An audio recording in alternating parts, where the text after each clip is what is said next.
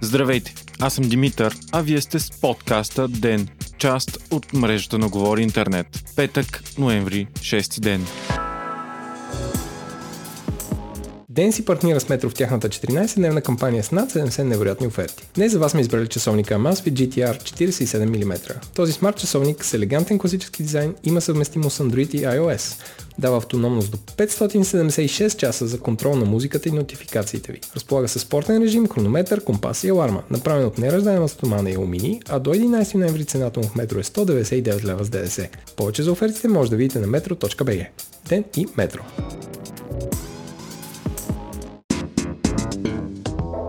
Печален скандал разтърси българското общество днес. Репортаж на BTV показа редица нередности при дейността на най-голямата, най-ефикасна и най-обичана платформа за събиране на дарения в България – Help Karma. Иновативната платформа беше на много високо ниво и се славеше с добра техническа база, ефикасен маркетинг и доскоро с безупречна репутация. Множество семейства през годините са съобщавали, че платформата е бил единственият им шанс да съберат пари, а че нейни служители са били изключително любезни и са действали адекватно и навременно въпреки че съществува едва от 2017, благодарение на нея бяха събрани пари за стотици тежко болни, предимно деца, както и за десетки други инициативи и каузи. Извършени са забележителните 366 000 броя дарения от 130 000 различни дарители.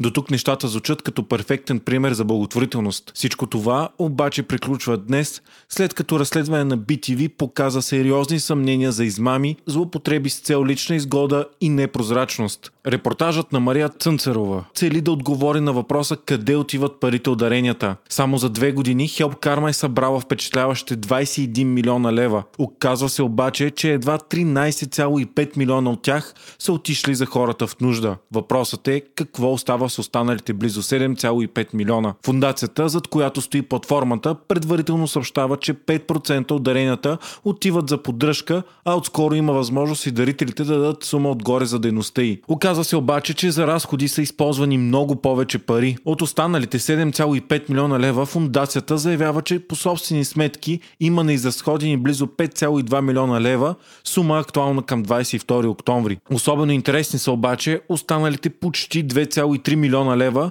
които са изхарчени за дейността на Help Karma. Това са не 5, а 10% от събраната сума. Оказва се, че по-голямата част от парите са отишли за заплати. Във фирмата в момента работили 17 души, което означава, че средната им заплата излиза над 4000 лева. В интервю пред BTV шефът на фундацията Константин Кръстев обяви, че 10 души били IT специалисти, а в този сектор заплатите били високи. Много смущаващ обаче е случаят на техническия директор Славчо Славчев, който е получавал средна заплата от 28 000 лева или общо 775 000 лева за около двете години, в които е бил на работа в Help Karma. Първоначалната му заплата е била над 22 000 лева, а после тя доближава 50 000, като през декември 2019 година е получил над 80 000 лева. Съмнителен е отчет за около 300 000 лева през 2018 година, за които шефът на фундацията Константин Кръстев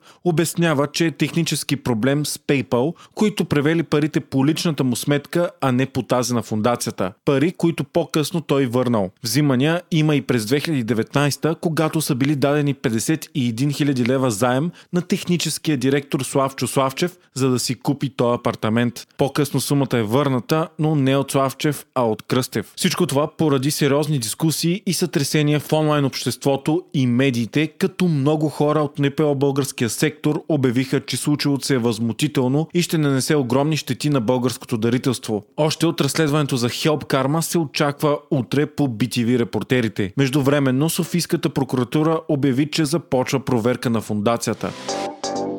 Победата на Джо Байден в президентските избори в САЩ изглежда все по-неизбежна. При 99% обработени гласове в щата Джорджия, Байден изненадващо обръща Доналд Тръмп с малко над 1000 гласа, като се очаква непреброените бюлетини да му дадат още по-голямо надмощие. Ако Тръмп загуби Джорджия, това означава, че няма никакъв шанс да спечели изборите, защото дори да спечели всички останали непреброени щати, той може да получи максимум 269 гласа. Байден обаче най-вероятно най-вероятно ще спечели и Невада, където води с 49,4% срещу 48,5% за Тръмп при 84% преброени гласове. При над 90% преброени, Аризона също най-вероятно е негова, а освен това Байден стремително намалява разликата в Пенсилвания, където в началото Тръмп водеше с цели 12%. Сега обаче разликата между тях е само 0,3% при 96% преброени гласове. По всичко изглежда, че Тръмп няма да се примири лесно с потенциалната загуба,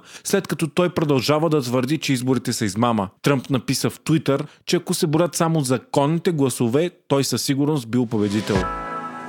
Доза оптимизъм след днешните COVID данни в България. Изликуваните са рекорден брой – цели 762. Новите случаи обаче пак са много. 3754 при направени 11 000 теста. Това е вторият най-голям процент положителни проби до сега, почти 34%. В болниците вече са 3424 пациенти, от които 250 в интензивни отделения. Починалите са 52, което е много висок брой, но не рекорден. Междувременно, вице-премьерът Томислав Дончев обяви, че една от старите мерки няма никаква логика да се връща. Става въпрос за КПП-тата на входовете и изходите от градовете. Причината е, че вирусът вече се разпространява в цяла България, а не в конкретни райони.